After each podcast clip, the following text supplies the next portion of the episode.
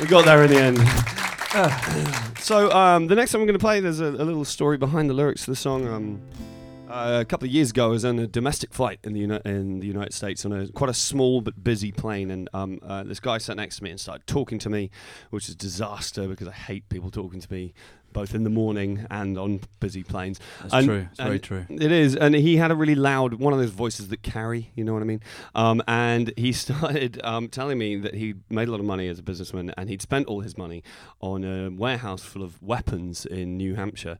Um, and he was telling me about he was listing all these like weird Russian sniper rifles he'd got and all this sort of thing. And I was sitting there going, "Oh my god, stop talking."